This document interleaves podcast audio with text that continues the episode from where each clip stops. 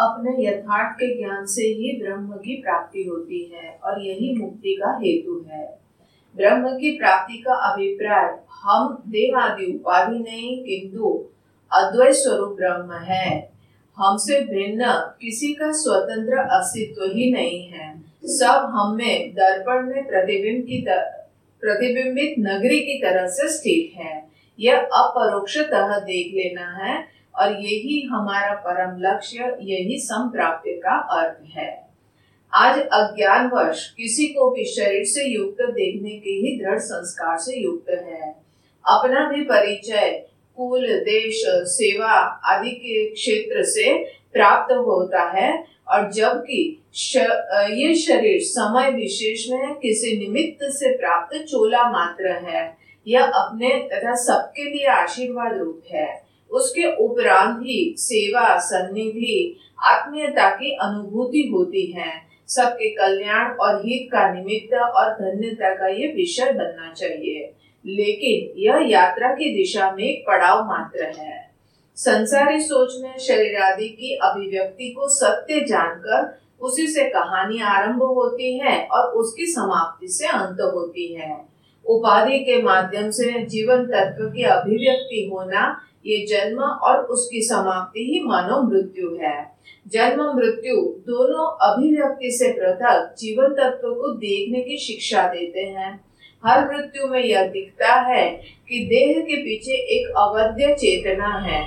वही जन्म के समय उपाधि के माध्यम से अभिव्यक्त होती है। इससे शिक्षा लेकर अपने को तथा अन्य को भी शरीर से रहित जन्मादि रहित जीवन तत्व देखना आरंभ करे।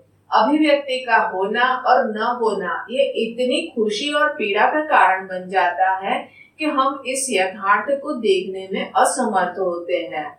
वस्तुतः हम शरीर नहीं है और उससे तादात्म्य करके जो स्थित शरीरी है, वो भी हम नहीं है।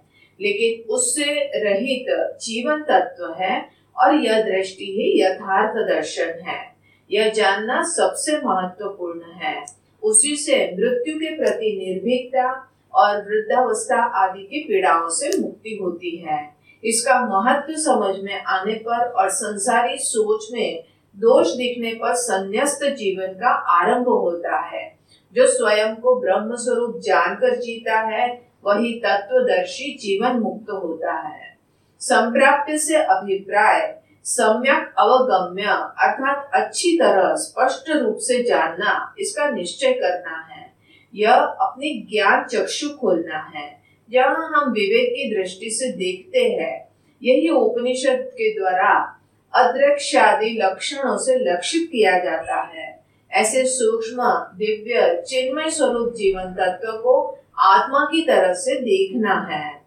यही समस्त अवस्थाओं में, विविध भावनाओं में, विचार आदि उपाधियों में विराजमान है। समस्त नश्वर, अस्थायी अभिव्यक्तियाँ अव्यक्त के ही सामर्थ्य के सूचक है। यह व्यक्त भी है और अव्यक्त भी, अर्थात व्यक्त अव्यक्त से वस्तुतः परे है। इसलिए ये सुंदर अभिव्यक्ति एक धरातल पर हमारा परिचय होते हुए भी हमारा ये सत्य नहीं है। तो स्वयं को अभिव्यक्ति और शरीर नहीं जानते हुए अव्यक्त की दुनिया में प्रवेश का एक विनम्र प्रयास होना चाहिए। अज्ञान का जब रियलाइजेशन हो और विनम्रता हो, तभी उसे जान सकते हैं। इसे जानने के लिए वेदांत ही प्रमाण है।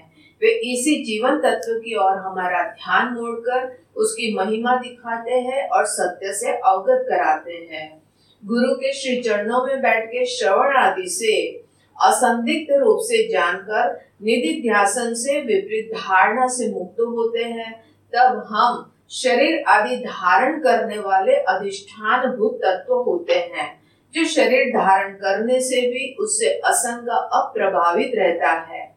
उस अधिष्ठान को मैं की तरह से जो जानता है, वही तत्वदर्शी है। वह अदृष्ट सत्ता को जानकर उसमें तृप्त स्वयं अविनाशी ब्रह्म ही है। यही पराविद्या है। अपराविद्या यह की तरह से विद्यमान अभिव्यक्ति को जानना है जो कि अव्यक्त के ज्ञान के लिए सहायक है। उससे सूक्ष्म चिंतन का सामर्थ्य होता है और अज्ञान की विनम्रता आती है। इसलिए यह भी जानना चाहिए। लेकिन उससे ही जानने से मुक्ति नहीं होती है। उसके पीछे अव्यक्त मूल तत्व जो अभिव्यक्ति से रहित आत्मा है, उसको सम्यक रूप से जाने। यह उसका अधिष्ठान भूत तत्व, ये मैं का ज्ञान है।